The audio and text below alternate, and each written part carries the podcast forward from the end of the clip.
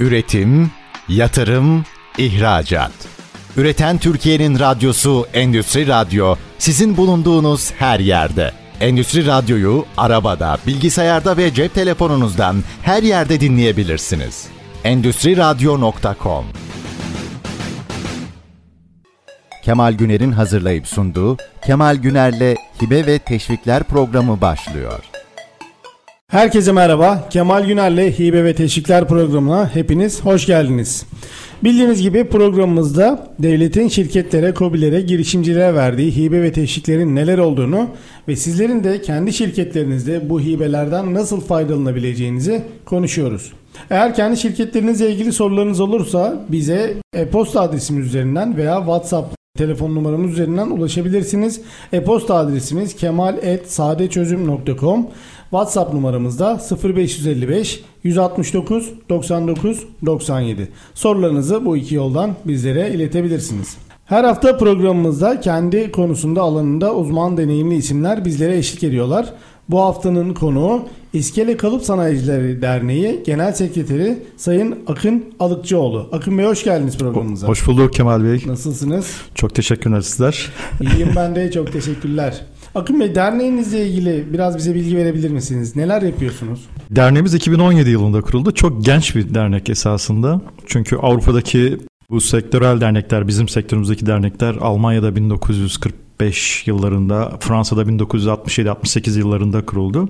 Biz o anlamda geç dernekleştik. Esasında TSE'nin Avrupa standartlarını sektörümüzle ilgili Türkiye uygulamasıyla bir ihtiyaç hasıl oldu ve Çalışma Bakanlığı'nın da özellikle inşaat sektöründeki iş kazalarının azaltılmasına yönelik misyonu çerçevesinde bu iki ihtiyaçla birlikte sektörel olarak dernekleşmemiz istendi. Çünkü inşaat sektöründe en fazla iş kazalarının kök nedeni yüksekten düşerek ölme. %35-45 oranında yüksekten düşerek ölme şeyi var. O anlamda hani bizim sektörümüzde de doğrudan ilintili. Yani Türkiye'de de inşaat sektöründe biliyorsunuz yıllık yaklaşık 300 ila 500 insanımızı kaybediyoruz. O anlamda bu ihtiyaçlar çerçevesinde derneğimiz kuruldu ve sektörel olarak nitelik ve nicelik olarak da sektörün çatı kuruluşu olarak devam ediyor. Şu an 27 üyemiz var. Aslında şöyle Avrupa'da vesaire verdiğiniz örneklere bakarsak bayağı eskiden kurulmuş dernekler aslında. Bizde Geç dernekleşmesinin sebebi nedir? Siz nasıl öngörüyorsunuz? Esasında yani ben 10 yıldan beri sivil toplum kuruluşlarında yöneticilik yapıyordum. Daha önce de Türkiye Kalite Derneği'nin uzun yıllar yöneticiliğini yaptım. Tabii misyon olarak e, Kalite Derneği daha farklıydı. Sektörel derneklerde şöyle bir konu var. Masadan kalkınca dernek üyeleri birbirinin rakibiler. Onun için bir araya getirmek, belli kıvamda bir araya getirmek çok ihtiyaçlar hasıl olmadıktan sonra ve ortam ve dinamikler desteklemedikten sonra çok kolay olmuyor. Ama kurulduktan sonra da özellikle firmaların birbiriyle empatiyle bakması ve rekabet ilişkilerinde olumlu katkıları oluyor. Çok net. Peki 27 üyeniz var dediniz. Aslında bir derneğe baktığımızda biraz daha sayı olarak azız ama bildiğim kadarıyla da sektöre yön veren e, hemen hemen bütün iskele ve kalıp firmaları derneğimizde aktif olarak üye zaten. Nasıl bir profil var? Sadece e, üreticiler mi, ihracatçılar mı kimler size üye olabiliyor? Biz hani 2017 yılında kurulduğumuzda tüzük gereği sadece Türk firmaları üyeydi. 2017 yılından sonra özellikle 2018 yılı itibariyle tüzük değişikliğiyle birlikte global firmaları da yabancı menşeli firmaları da aramıza davet ettik ve bize de güç kattılar. Bu anlamda hani Türkiye'nin öncü iskele ve kalıp üreticileri, iskele ile ilgili ekipman üreticileri, dünyada öncü yabancı menşeli firmalar bizim üyemiz. Tabi burada üyelik koşulları da birazcık seçici olmamıza... Onu da soracaktım aslında. Nasıl üye olabilir iskele kalıp firmaları? Ya bir kere standartlar doğrusunda üretim yapması, en azından standartlara yönelik çalışmalarını başlatması önemli. Onun haricinde tabii ki bir referans sistemi de var. Üye başvurusu alındığı noktada e, yönetim kurulundan ve dernek içerisinden iki üyenin de olumlu en az iki üyenin de olumlu referansını da istiyoruz. O anlamda hani bir seçici e, bir ortam var. O olabildiğince aynı dilden konuşan, standartlara ve kaliteye önem veren rekabet koşullarında hassasiyet gösteren firmaları öncelikli olarak tercih ediyoruz. Zaten sizin sektör olarak da bu standartlara uyulması, belli bir kalitede imalatının yapılması, belli güvenlik önlemlerinin alınması aslında ilk akla gelen şeylerden bir tanesi. Yani e, hayat teslim oluyor çünkü ona hani onun üstüne çalışıyorlar insanlar. O yüzden bu standartları sağlamak çok çok önemli. Zaten sektördeki derneğin içinde eğer olacaksa bu firma e, zaten bu şartları da sağlamalı. Siz de eminim ki zaten bu üyelik başvurusunda bu koşulları titizlikle değerlendiriyorsunuzdur diye düşünüyorum. Tabii değerlendirmek durumundayız. Sizin de altını çizdiğiniz gibi yüksek bir sorumluluğumuz var. Can güvenliği söz konusu. Evet. Yani standarda uygun olmayan iskeleler, malzeme anlamında, projelendirme anlamında daha sonra iş kazaları olarak ve can kaybı olarak ki bu hani bunun maddi karşılığı yok. yok. O anlamda hani sorumluluk duygusuyla da hareket etmeye çalışıyoruz. O anlamda da bünyemize kattığımız firmalarla birlikte tüm sektörde bu koşullara uygun bir standardı yukarı doğru çekip iş güvenliğini önceliklendirip tabii müşteri iletişime, müşteri memnuniyetini de ön plana tutaraktan e, kaliteyi yukarı doğru çekmeye çalışıyoruz açıkçası. Evet, bazen ya inşaatlarda şimdi sektörde ve sizlerle de yakın olduğum için ilgimi de çekiyor. İnşaatlarda görüyorum bazen sokak aralarında küçük yapılarda falan gördüğümüz hani iskeleler gerçekten Allah'a emanet çok enteresan iskeleler kullanıyorlar. Hani halbuki hem sizin üyeleriniz hem de yani Türkiye'de birçok iskele kalıp firması çok güzel ve e, yüksek kalitede ürünler üretiyorlar. Hani bunları da görüyoruz ve burada ürettiklerini yurt dışına da zaten satıyorlar. Şu an hani sizin söylediğiniz bam teli diyeyim. Çok nokta atışı. Nihayetinde bizim derneğin kuruluşundan itibaren sektörün çözülmesi gereken bir konusu olarak bu sadece bizim sektöründe değil esasında. Tüm inşaat sektöründeki tüm alt sektörlerin inşaat sektöründe 200'e yakın alt sektör var. Hepsinde de benzer sorunlar var. Denetim eksikliği, standartizasyon eksikliği ve haksız rekabet biz bununla ilgili hep şu örneği veriyoruz. 2018 yılında İMSAT bünyesine bak bir bakanlığın ve ilgili devlet kurumlarının katıldığı programda sunum yapıldı. 40'ın üstünde inşaat sektörüyle ilgili sivil toplum kuruluşu sunumları üst üste koyun karbon kağıdı gibi. Bu üç konu çok çakışıyor. Evet, yani haksız rekabet, standartizasyon eksikliği, denetim eksikliği. Evet. Çünkü standartlara yönelik yani olayın hem şey tarafı var, iş kazaları ve can güvenliği tarafı var. Hem de haksız rekabet tarafında da standartlara yönelik üretim yapan firmalar buna yönelik tabii ki yatırım yapıyorlar, efor sarf ediyorlar, zamanlarını harcıyorlar. Sertifikasyon süreciyle ilgili maliyetleri var. Alt alta koyduğunuz zaman buna uygun üretim yapmayanlar, bunlara dikkat etmeyen firmalar daha uygun maliyetlerle haksız rekabet içerisinde piyasada yer alıyorlar. Bu da hani çok adil değil. Biz evet. zaten bu konuyu da yani derneğin kurulduğu günden itibaren hem bakanlıklarla hem ilgili kuruluşlarla hem TSE ile diğer STK'larla olabildiğince konunun çözümüne yönelik çaba sarf ediyoruz.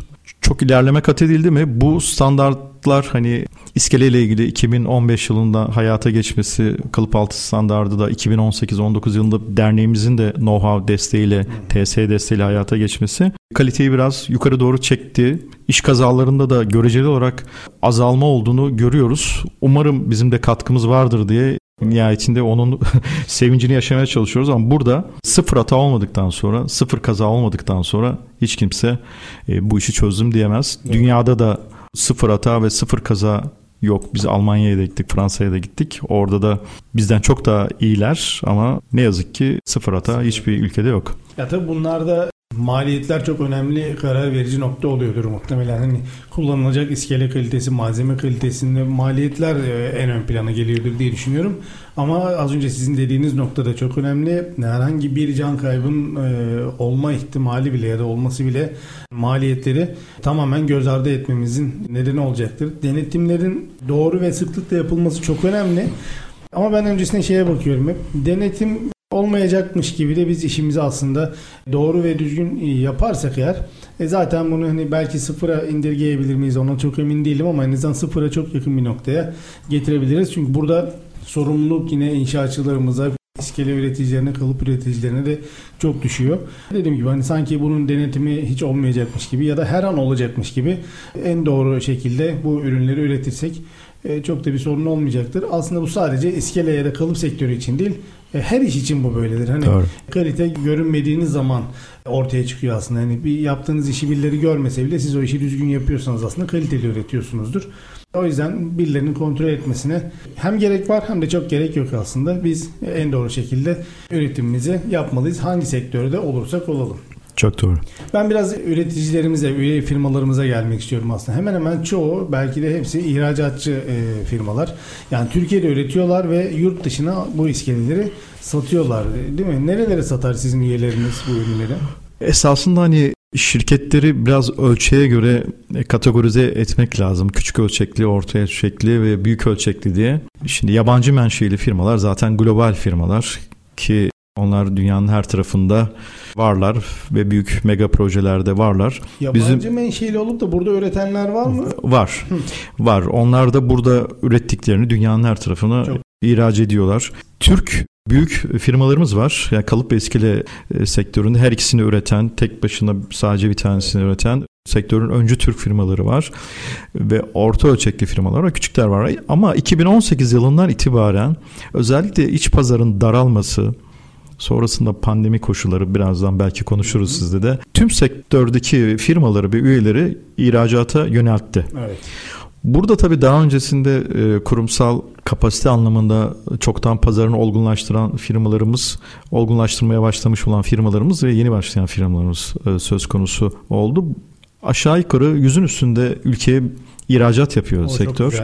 Bu öncelikli pazarlar e, tabii ki Türkiye'nin konumu itibariyle çok avantajlı bir konumda. Orta Doğu, Rusya, Türkiye Cumhuriyetler, Avrupa, Kuzey Afrika ve Afrika coğrafyası, Amerika'ya ve Şili'ye kadar dünyanın bütün ülkelerine firmalarımız mallarını ihraç ediyorlar. O anlamda yani çok hızlı bir gelişim var. Özellikle İsrail e, pazarına son 3-4 yıldan beri hem orada yoğun bir talep var, yoğun bir e, satış var. Onun için hani pazar yani öncelikli pazar ve satış yapılan pazarlara baktığınız zaman tabii bu biraz da inşaat sektörünün büyümesiyle de paralel. İnşaat sektörü büyüdükçe projeler arttıkça yurt içinde ve yurt dışında o anlamda bizim de dünyanın tüm coğrafyalarında satış yapma imkanımız artıyor ki dünyada 250 büyük müteahhit firma arasında 78 tanesi Çinli, 40 ila 45 arası her yıl değişiyor Türk firması. 40 e, civarında da Amerikan firması var. Bu anlamda bizim hani inşaat sektöründe müteahhitlik firmalarımız oldukça kuvvetli. Dünyada 10 bin üstünde 1970'li yıllardan itibaren 10 bin üstünde proje ürettiler ve 400 milyar dolar üzerinde gelir yarattılar. Ona paralel bizim firmamız da e, sektörümüzde ona yönelik büyüyor ve büyümeye devam ediyor. Güzel yani hem kendi sektörüne çok ciddi katma değer katıyor iskele ve kalıpçılarımız ya da inşaatçılarımız hem de haliyle e, ülke ekonomisine de çok ciddi katkılar var. Yani burada rakamlar gerçekten büyük rakamlar. Burada milli geliri olsun, refah seviyesine olsun çok ciddi katkılar demek. Bu rakamlar ne kadar büyürse hepimizin aslında hayat tarzına yaşamına ve standartlarımıza bunlar pozitif etkisi olan rakamlar ve işler açıkçası. Gerçekten çok güzel. Birinci bölümümüzün sonuna geldik şimdi Akın Bey. Kısa bir ara vereceğiz. Aradan sonra firmalarımızla ilgili ve e, sektörün yurt dışı ile ilgili, yurt içi ile ilgili alabileceği hibe teşvikler ve diğer sektör bilgileriyle ilgili sohbetimize devam edeceğiz. Evet kısa bir aradan sonra tekrar görüşmek üzere. Üretim, yatırım, ihracat. Üreten Türkiye'nin radyosu Endüstri Radyo sizin bulunduğunuz her yerde. Endüstri Radyo'yu arabada, bilgisayarda ve cep telefonunuzdan her yerde dinleyebilirsiniz. Endüstri Radyo.com Tekrar merhaba. Kemal Güner'le Hibe ve Teşvikler programımız kaldığımız yerden devam ediyor. Bugünkü programımızın konuğu İskele ve Kalıp Sanayicileri Derneği Genel Sekreteri Akın Alıkçıoğlu. Akın Bey ile sohbetimize kaldığımız yerden devam edeceğiz. Az önceki birinci bölümde pandemi döneminden biraz bahsetmişsiniz aslında. Ben o dönemi de merak ediyorum. Sektörümüz bu pandemiden nasıl etkilendi Akın Bey? Pandemi tabii hem dünyanın hem Türkiye'nin çok deneyimlemediği bir ortam evet. ve zor koşullardı. Yani bundan 100 yıl önce İspanyol gribiyle yaşanmış ki herkes pandemi başladığı noktada biraz 3-5 ayda geçecek gibi bakıyordu o sürece ama İspanyol gribinin e, yol haritasını ve şeyini incelediğimde ortalama 2-3 yıl sürdüğünü analiz etmiştim açıkçası. Evet. Bu anlamda tabii sektördeki firmalar ilk etapta özellikle o yoğun dönemde belli bir süre firmasını kapatan, üretimine ara veren, kapasiteyi ve vardiya sayısını azaltan firmalarımız oldu. Bu dönem tabii hangi başlıklarda firmaları etkiledi? Bir kere iç satışlar azaldı, ihracat azaldı. Yani düşük maliyetli kredilere ulaşımda bir miktar e, zorluk çekildi. Çünkü kredi ihtiyaçları hasıl oldu. Kullandığımız girdileri bulamadık. Bir süre ham madde ile ilgili sorun ve sıkıntılar oldu. Ham madde fiyatları, nakliye sorunları, lojistik sorunlar çok büyük problem oldu. Tabii müşteri ödemelerinde gecikmeler oldu özellikle iç piyasada bu daha fazla. Bu da finansal yapıyı ve nakit akışını bozdu. İnsan kaynakları ve firmalara özgün sektörel sorunlar da hani firma bazı sorunlarda yaşandı. Hani ben inşaat sektörünü genel olarak pandemi döneminde incelediğimde mesela 2017-18 yılında totalde inşaat sektöründe 2.2 milyon kişi çalışıyormuş. Pandemi döneminde pandeminin en yoğun olduğu dönemde bu sayının 1.1 milyona düştüğünü evet sayılarla verilerle gördük. Bu çok büyük bir kayıp nihayetinde. Çünkü dağılan ekipleri tekrar toparlamak daha zor. Evet. İnşaat sektörünün bu büyük fotoğrafı ve temel dinamikleri bizi de etkilediği için o anlamda zorlu bir dönem oldu. yavaş yavaş etkilerinden kurtuluyor sektör ve ivmeyi artırma yönünde çabaları var. Ona yönelik güzel işaretler de var ama 2023 senesi de var. Onu da ayrıca konuşur muyuz bilemiyorum. evet evet önümüzdeki dönemi de vaktimiz kaldığınca konuşmak da istiyorum. Biraz şeyden de bahsetmek istiyorum aslında. Şimdi ihracatçı firmalarımız birçoğu sadece yurt içi çalışanlar da var ama genelde ihracata özellikle bu dönemde de yoğunlaşan firmalarımız çok fazla. Sizlerin ben fuarları da özellikle üyelerinizin fuarları da katıldıklarını biliyorum. Yurt dışında sadece iskele veya kalıpla ilgili ya da inşaat yapı sektörüyle ilgili önemli diyebileceğiniz sizin üyelerinizin katıldığı fuarlar var mı? Mesela nerelerde olur o fuarlar? Tabii yani yapı ve inşaat sektörüyle ilgili Nirvana fuar Bauma Fuarı biliyorsunuz 2022 yılında Ekim ayında gerçi 3 yılda bir gerçekleşiyor. Bu fuara katılımla ilgili üyelerimizden yoğun bir talep oldu. 5-6 tane firmamızda yer bulup stand açıp orada ürünlerini ve hizmetlerini sergiledi. Diğer üyelerimiz de ziyaretçi olarak fuara katıldı. Bu fuar hani e, dünyadaki kendi alanındaki bizim de sektör olarak katılmak istediğimiz bir numaralı fuar. Amerika'da farklı e, fuarlar var. Rusya ve Orta Asya'da katılınan fuarlar var yurt dışında ama bir numara Bauma Fuarı diyebilirim. Bauma Fuarı destek kapsamında mı? Devlet desteği var tabii, mıydı? Tabii. Var, o prestijli, prestijli fuar. Prestijli fuarlarda. Orada en sonki güncel rakam 753 bin liraya kadar bir destek alınabiliyordu o fuarda. Eminim firmalarınız da zaten bu süreci destek sürecini yapmışlardır, almışlardır diye düşünüyorum desteklerini. Tabii tabii bu fırsatı hiçbir firma kaçırmak istemez. Ama tabii yurt dışındaki fuar ve diğer süreçlere yönelik desteklerden ne derece etkin ve verimli e, yararlanılıyor soru işareti. O sizin için de uzmanlık alanınız. e, Alanım olduğu için ben de o tarafa hani fuara katılacağız deyince e, fuar tabii ki de yani niteliği falan çok önemli ama benim direkt aklıma gelen şey hani devlet bu fuarı destekliyor mu? Ne, hangi alana giriyor? Ne kadar destek veriyor? E, firma kaç metrekare yer tutacak? Bunun karşılığında ne kadar alabilir? Tabii mesleki deformasyon mu dersiniz artık neyse. Direkt benim aklıma bu sorular geliyor. Bir de şey geliyor mesela siz dediniz ya bazı firmalarımız katılımcı oldular, stand açabildiler. Bazıları da ziyaretçi olarak geldiler. Evet. Şimdi hani bilmeyen dinleyicilerimiz için de kısaca özetleyeyim. Fuarlarda katılımcı olursak fuar katılım destekleri var. Bunlardan faydalanıyoruz. Ancak katılımcı olmayıp eğer fuarı ziyarete gidersek de bu sefer de pazar araştırması desteği var. Buna başvurabiliriz. Bu destek de Ticaret Bakanlığımız der ki Türkiye'deki üretici ya da ihracatçı firmalara yurt dışına gidip ürünlerinizi, markanızı ikili görüşmeler yapıp potansiyel müşterilerinize tanıtma amaçlı geziler yaparsanız yurt dışı gezileri ben bu gezileriniz için yapacağınız harcamaları destekliyorum. Bu rakamlar 2022 yılının sonuna kadar yapacağınız harcamaların %70'i 5000 dolara kadar gezi başına alma hakkımız var. 1 Ocak 2023 tarihinden itibaren de bu oran %50'sini 100 bin TL'ye kadar alacağımız bir şekilde devam edecek. Burada yapacağımız 4 kalemdeki harcamamızı destekliyor devlet. Yani yurt dışına gidiş geliş uçak biletimiz ekonomi sınıfı olmak kaydıyla. Oradaki otel konaklamamız, oradaki yapacağımız araç kiralaması ve yine yurt dışında yapacağımız şehirler arası ulaşım giderleri. Bu harcamaların dediğim gibi şu anda %70'ini yılbaşı itibariyle de %50'sini hibe olarak geri veriyor.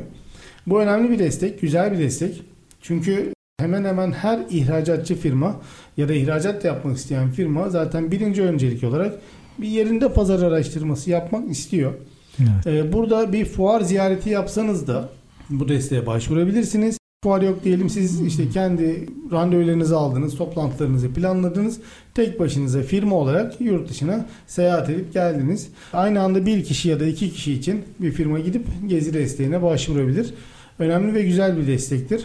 Birçok firmamız bu desteği duymuşlar, biliyorlar. E, ama sürece başvurup ilerletmesi biraz daha meşakkatli olabiliyor.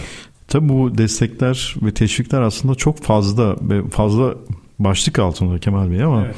ya çok komplike midir prosedür, çok uzun mudur?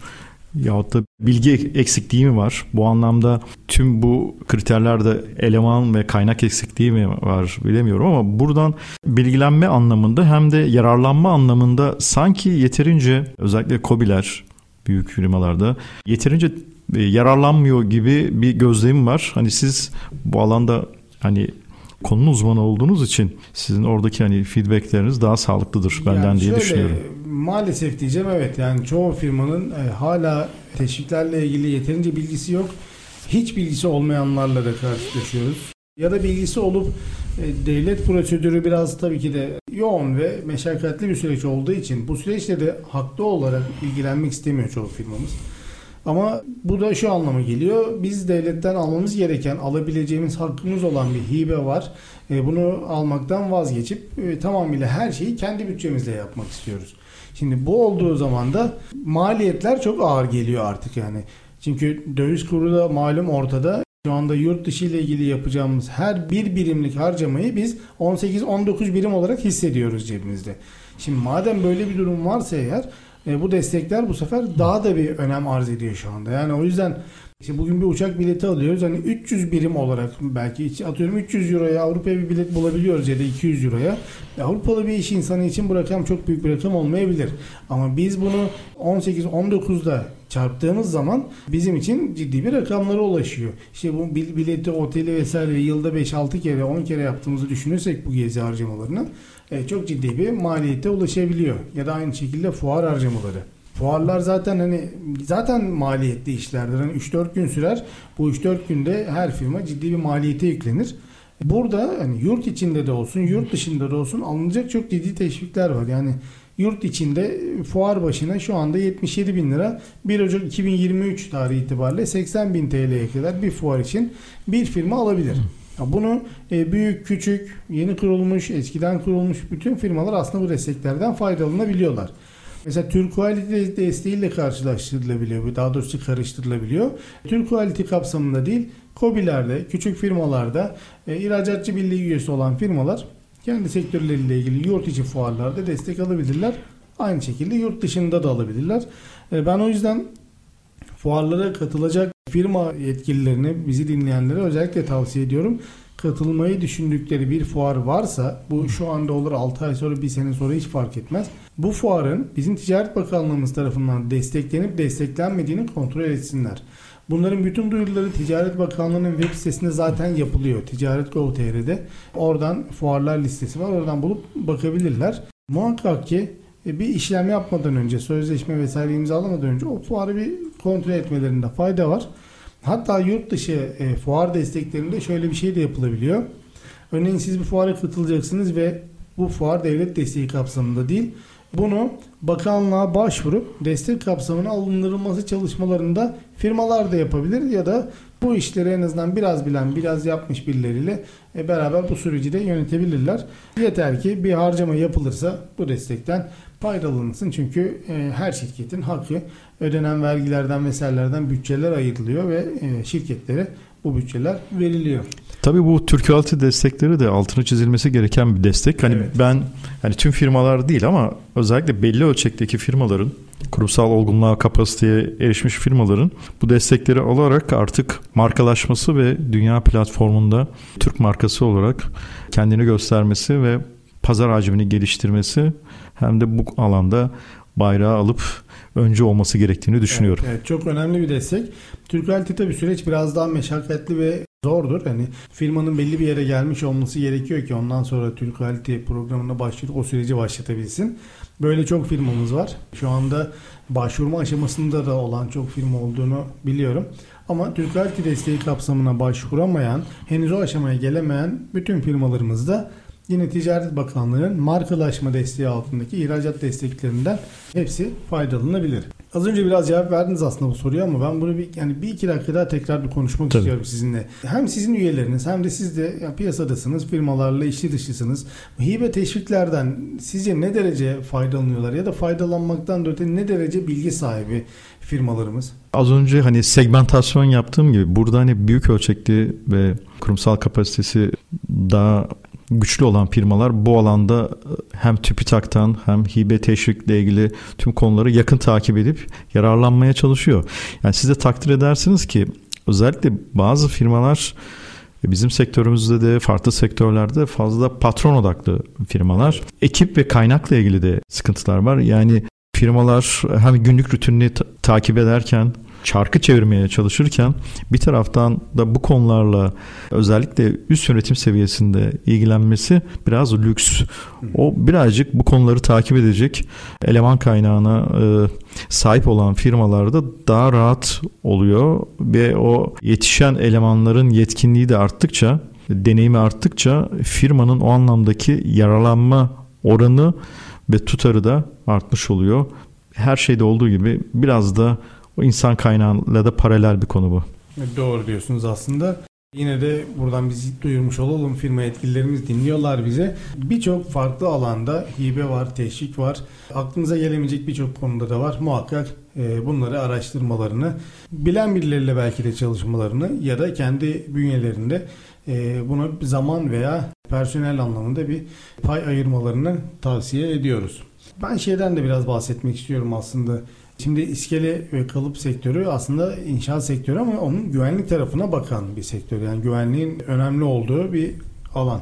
Şimdi burada uluslararası üretim yapan birçok firmamız var ve yurt dışına satış da yapıyorlar.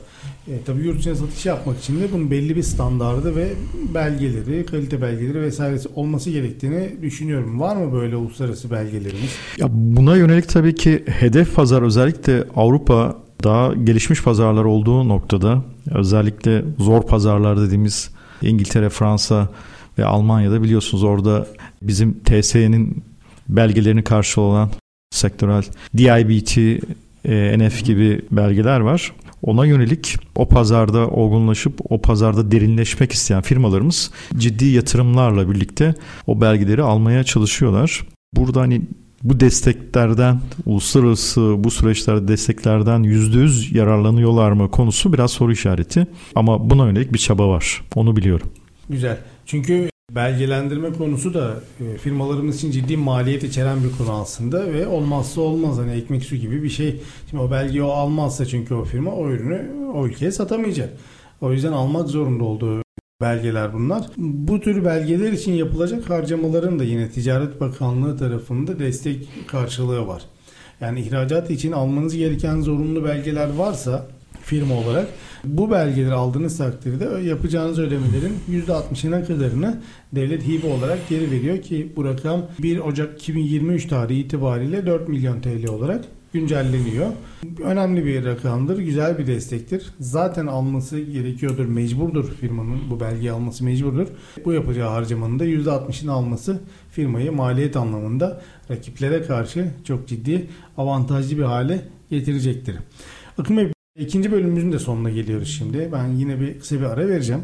Aradan sonra sizin dernek olarak yaptığınız bazı projeler var. Bunlarla ilgili de e, bilgi almak isteyeceğim sizden. Hem firmalarımıza hem de bizi dinleyen STK dernek temsilcilerine yol olması amacıyla. Evet sevgili dinleyicilerimiz kısa bir aradan sonra tekrar birlikte olacağız. Üretim, yatırım, ihracat. Üreten Türkiye'nin radyosu Endüstri Radyo sizin bulunduğunuz her yerde. Endüstri Radyo'yu arabada, bilgisayarda ve cep telefonunuzdan her yerde dinleyebilirsiniz. Endüstri Radyo.com Tekrar merhaba programımızın son bölümüyle tekrar birlikteyiz. Bugünkü programımızın konuğu İskele Kalıp Sanayicileri Derneği Genel Sekreteri Sayın Akın Alıkçıoğlu. Akın Bey, sizle program öncesinde de konuştuğumuz bir konu vardı. Siz dernek olarak da tabii üyelerinize çeşitli avantajlarınız ve faydalarınız oluyor. Dernek olmanın da birçok avantajı oluyor. Bu avantaj kapsamında Bildiğim kadarıyla Suudi Arabistan'a bir heyet ziyaretiniz olacak. Ne amaçla gidiyoruz? Ne yapacağız? Kimler geliyor Suudi Arabistan'a? Şimdi biz İMMİP'in de üyesiyiz biliyorsunuz ihracatçılar. Demir demir dışı metal ihracatçılarına üyeyiz. Orada tabii ki gündemdeki bir numaralı konu ihracat. İhracat olunca da hangi pazarları öncelikleyelim, hangi pazarları yerinde birlikte görelim ile ilgili farklı ülkeleri analiz ettik açıkçası hep birlikte ortak akılla birlikte. Yani İtalya olabilir miydi? Çünkü İtalya'ya son bir yıldan beri, bir buçuk yıldan beri çok yoğun şekilde orada yoğun bir inşaat faaliyeti var. Çok büyük talepler var. Enteresan rakamlar söyleniyor. Milyon metrekareler ve şeyler. Bazıları tabii altı dolu olmayan evet. talepler de var. İngiltere olabilir mi diye analiz edildi. Bir de hani Suudi Arabistan. Suudi Arabistan'da özellikle o pazarın derinliği, büyüklüğü ve faaliyetleri birazcık e, siyasi ilişkilerle de çok bağlantılı. O anlamdaki pozitif rüzgar orada başlatılması düşünülen mega projeler sektör üyelerini ve dernek yönetimini Suudi Arabistan konusunda önceliklendirme e, kararı aldı.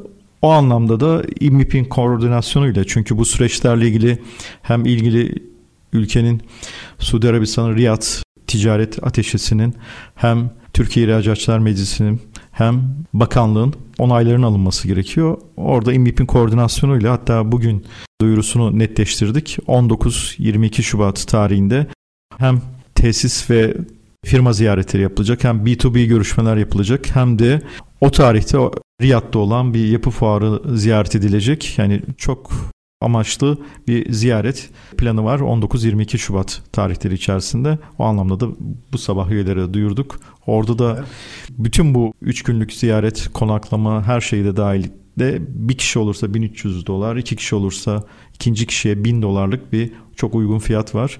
Çünkü herhangi bir pazara gidip tek başınıza öğrenmek istemeniz ve tanıma maliyeti çok yüksek. Bu şekilde hani B2B ve hedef satın alma firmalarıyla yapacağınız şeyler çok uygun fiyata ve birlikte yapmış oluyorsunuz. O da sektör için güzel bir deneyim olacak diye düşünüyorum. Zaten bu gezi için yapılacak harcamaya da yine devlet desteği var. Bu rakamların da bir de desteğini aldıktan sonra rakam çok daha düşük bir hale gelecek ki bu halde bile gidildiğinde eminim orada çok ciddi bir fayda sağlanacaktır. Burada bir de sektördeki bütünlük de e, birliktelik de aslında önemli bir güç veriyordur. E, muhtemelen yani evet dediğiniz gibi hem rakipler aslında firma yetkilileri yani firmalar birbirlerine rakipler ama aynı zamanda orada bir güç birlikteliği de oluşuyordur. Karşı tarafa yani müşteri alıcı tarafına e, hani biz buradayız ve güçlüyüz imajı vermekte e, sanırım hem firma bazlı hem de ülke bazlı ciddi bir imaj kazanımı yaratıyordur bize diye düşünüyorum. Tabii tüm sektörlerin yani bizim sektörde dahil sinerji yaratmayı, ortak proje e, gerçekleştirmeyi, konsorsiyum oluşturmayı. Çünkü mega bir proje alabilirsiniz. Yani en büyük firma bile kapasite anlamında yeterli olmayabilir. Konsorsiyum oluşturmak gerekebilir. Tüm firmaların tüm ürünleri üretmesine çok gerek yok. Daha orta ölçekli, daha küçük ölçekli firmalar bazı alt üretimleri yapabilir. Onlara o şekilde bir evet. paslaşma olabilir. Orada hani kaynaklarla maksimum verim sağlayacak bir birliktelik, ortak akıl ve ortak çalışma kültürünün oluşması çok önemli ve değerli. Hani bunu bir pazarda deneyimlediğiniz zaman ya örneğin en büyük dünyadaki potansiyel pazar Amerika. Amerika pazarına yönelik yani oldukça güçlü bir stratejiyle birlikte evet. güçlü bir sinerjiyle birlikte benzer çalışmalarda yapılabilir. O da konuşuluyor gündemde. Çünkü firmalarımız oldukça kalite ve yetkinliği, kapasiteleri ve bilgileri derinleşti ve olgunlaştı. Ee, daha büyük işler, daha mega çalışmalar yapabilecek durumdalar. Güzel. Siz zaten dernek olarak da belli projeler ve çalışmalar yapıyorsunuz ki bu çalışmalar sırf Türkiye içinde değil, aslında yurt dışına yönelik de yani Avrupa Birliği ile birlikte de projeler yapıp e, o projeleri de yönetiyorsunuz. E, hatta hali hazırda şu anda devam eden bir projeniz var ve çok ciddi bir aşamaya geldiniz diye biliyorum. Bu projeyle ilgili bize biraz bilgi verebilir misiniz? Evet projeyi bitirdik. Projenin ismi Güvenli Hayat Güvenli İskele.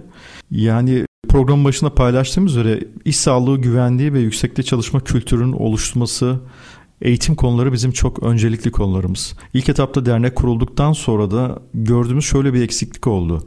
Üniversitelerin müfredatlarında e, kalıp ve iskele sistemleriyle ilgili konular oldukça kısıtlı yahut da yok. Ama e, bu arkadaşlar mezun olduktan sonra şantiye çıktığı noktada bu konulardan sorumlu olacak olan arkadaşlar. Bu anlamda da biz riskli sektörlere yönelik 2018'li yıllarda bir hibe programı vardı. Hem madencilik sektörü hem inşaat sektörü gibi riskli sektörlere yönelik. Biz buna güvenli hayat güvenli iskele projesiyle başvurduk. 400 başvuru vardı. 37 tanesi hibe almaya hak kazandı. Biz 37 tane projeden bir tanesi olduk. Ne yaptık projeyi? Hedef kitle kimdi? Evet. Burada hani öncelikli hedef kitle sahada çalışan işçiler, işçilere iş sağlığı güvenliği ve güvenli iskele ve yüksekte çalışma ile ilgili eğitimler verildi. 350 civarında işçimiz eğitildi. İşverenler eğitildi. 25 civarında gruba sağ araştırması çalışması yapıldı.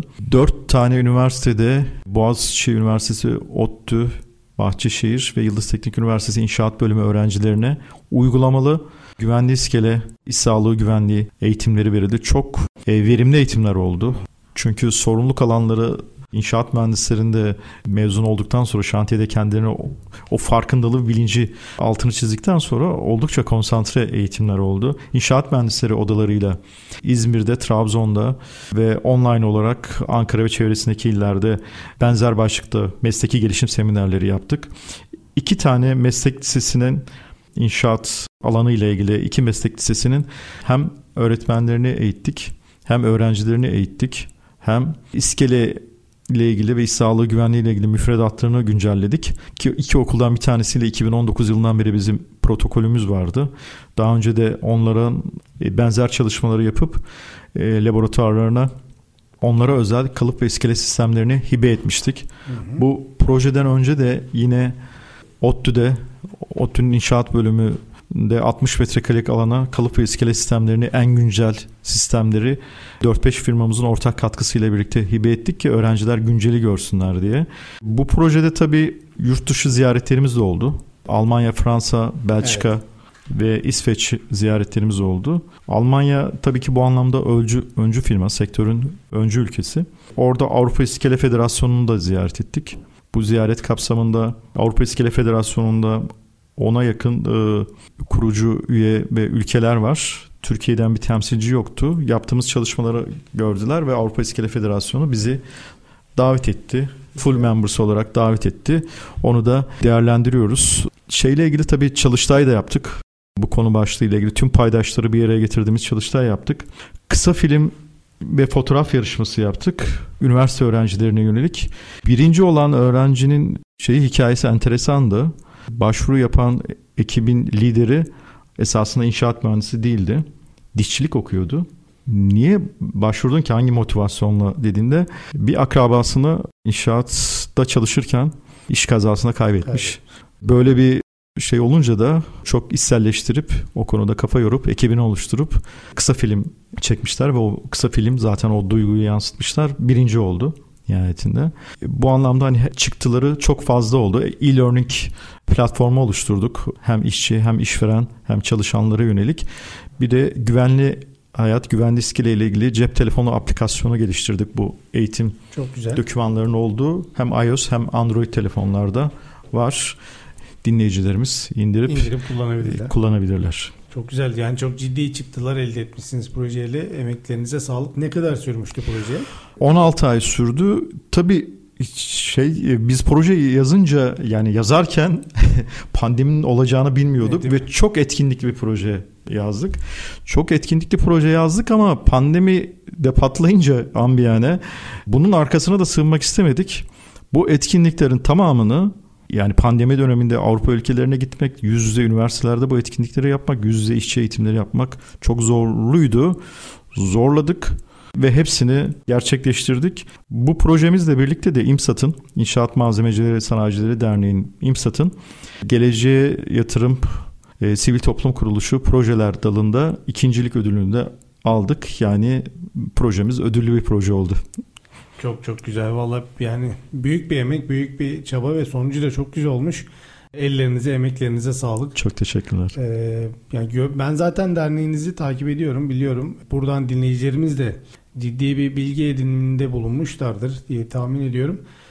Üye olabilir. Yani sadece bu arada iskele ve kalıp üreticisi ya da iş, işi yapanlar üye olabilir değil mi? Paydaşlar da üye olabilir. Yani bizim aramızda hani sektörle ilgili sektörün bağımsız testlerini yapan firmamız da bizim üyemiz. Sektörü ilgilendiren tüm paydaşlar yakın e, sektörlerde e, üye olabilirler. O zaman bizi dinleyen e, yakın sektörlerde ya da iskele kalıp işiyle ilgilenen sanayicilerimiz, üreticilerimiz ya da ihracatçılarımız ya da herhangi bir dalından tutan, bir tarafından tutan bir iş insanımız varsa da sizlerle iletişime geçmesini bizler özellikle tavsiye ediyoruz. Çünkü e, görünen o ki hem sektöre hem firmalarınıza hem de ülkeye çok ciddi katkılarda e, bulunuyorsunuz. Yaptığınız projeler çok ciddi katkılar sağlıyor. Evet üye olmak için sektörün paydaşı olması yeterli. Yani sadece e, üreticileri üye almıyoruz. Paydaşı olması, sektöre değer katıyor olması o anlamda önemli. Sizin de çağrınızla birlikte bu talepleri memnuniyetle değerlendirmeye de hazırız. Peki Son birkaç dakikamız programımızda genel olarak toparlamak istersek hem derneğiniz hem iskele ve kalıp sanayicileri, sektör temsilcileri neler yaşarlar? Yani hem ürünleri üretme anlamında hem ürünlerin yurt dışına satılması ile ilgili yaşadıkları olumlu olumsuz şeylerle ilgili böyle bize toparlayıcı bir bilgi vermek isteseniz neler söylersiniz? Ben bu derneğin yöneticiliğini başladığım noktada sektörü az tanıyordum ben. Yani daha önce Kalite Derneği'nde yöneticilik yaptım ama benim için biraz bir meydan okumaydı bu. Çünkü şunu gördüm. Bu sektör çok önemli ve değerli işler yapıyorlar. Hem yurt içinde hem yurt dışında. Yani aklınıza gelen tüm inşaat sektörüyle ilgili konut, alışveriş merkezi, rafineri, havalimanı, Çanakkale Köprüsü, 3. Üç, köprü tüm o şeyde varız nihayetinde. Evet. Bugün de yani Türkiye'de ve dünyada e, inşaat sektörü hızlı, kaliteli ve güvenli yapılıyorsa bu endüstriyel kalıp ve iskele sistemleri sayesinde yapılıyor. Bu anlamda yoğun bir çaba var. E, yoğun bir emek var. Bir ihracat kültürü oluşturmak için özellikle ekstra çaba sarf ediliyor. Kendilerini geliştiriyorlar. Hem kurumsal kapasite anlamında yeterli desteği alabilirlerse hem sahadaki denetim eksikliği ile ilgili haksız rekabeti ortadan kaldıracak koşullar oluşursa ben hani kafaları rahat olarak dünyanın tüm ülkesine ihracat yapabilecek ve dünyadaki tüm markalarla rekabet edebilecek bir altyapı olduğuna inanıyorum ve güveniyorum açıkçası. Çok güzel. Bununla birlikte programımızın sonuna geldik. Ben katılımınız için çok teşekkür ediyorum. İnşaat sektörü ve sektörün e, yan dallarından biri olan iskele ve kalıp sektörüyle ilgili bizlere çok güzel bilgiler aktardınız. Dediğim gibi derneğiniz zaten e, benim takibimde olan ve çalışmalarınızı uzaktan da olsa takip ettiğim bir e, dernek. Ben hem teşekkür ediyorum bir vatandaş olarak teşekkür ediyorum çünkü bu alan çok önemli ve güzel bir alan. güvenlik en önemlisi. E, bu alanda çok güzel çalışmalar yapıyorsunuz. Ben çalışmalarınızın da devamını sizlerden diliyorum ve çalışmalarınızda da başarılar diliyorum. Ben teşekkür ediyorum. Hem size hem Endüstri Medya grubuna 2019 yılında da program yapmıştık. Hem de sektörel dergisinde e, sürekli bize katkı sağlıyorlar. O anlamda sektörel medyanın da özel bir desteği var. Bu anlamda sizin de katkılarınız çok değerli ve önemli bizim için. Çok sağ olun, teşekkürler. Evet değerli dinleyenlerimiz programımızın bunda burada sonuna geliyoruz. Bir sonraki programda tekrar görüşmek üzere.